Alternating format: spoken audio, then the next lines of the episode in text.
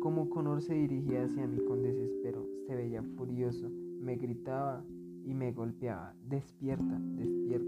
Y lo logró. Estaba como loco. No funcionó, me decía. El tejo no funcionó. Cúrala, tienes que curarla.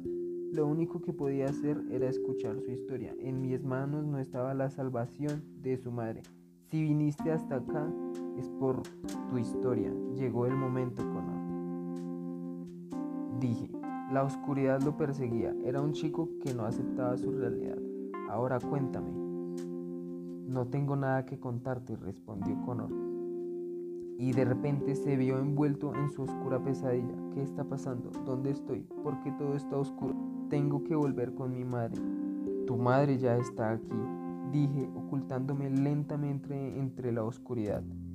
Mamá, mamá, gritó él intentando ubicarla, pero como siempre no podía hacer mucho. Su pesadilla era más fuerte que él y su madre era su preocupación.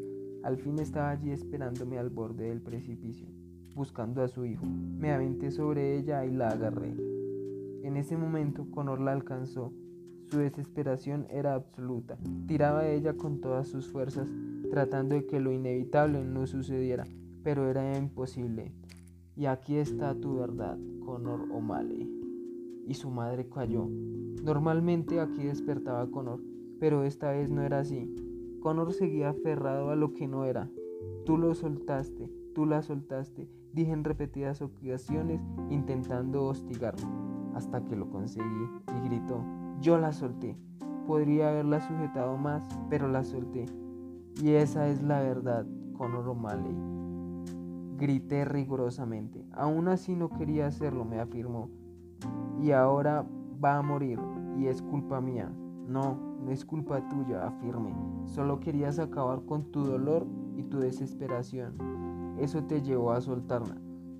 Connor estaba cansado, lo veía en su cara. Lo tomé en mis manos e hice una cómoda cama de hojas para él. Y antes de dormirse, preguntó, ¿siempre vienes a las 12 y 7? Y se durmió antes de que pudiera responderle.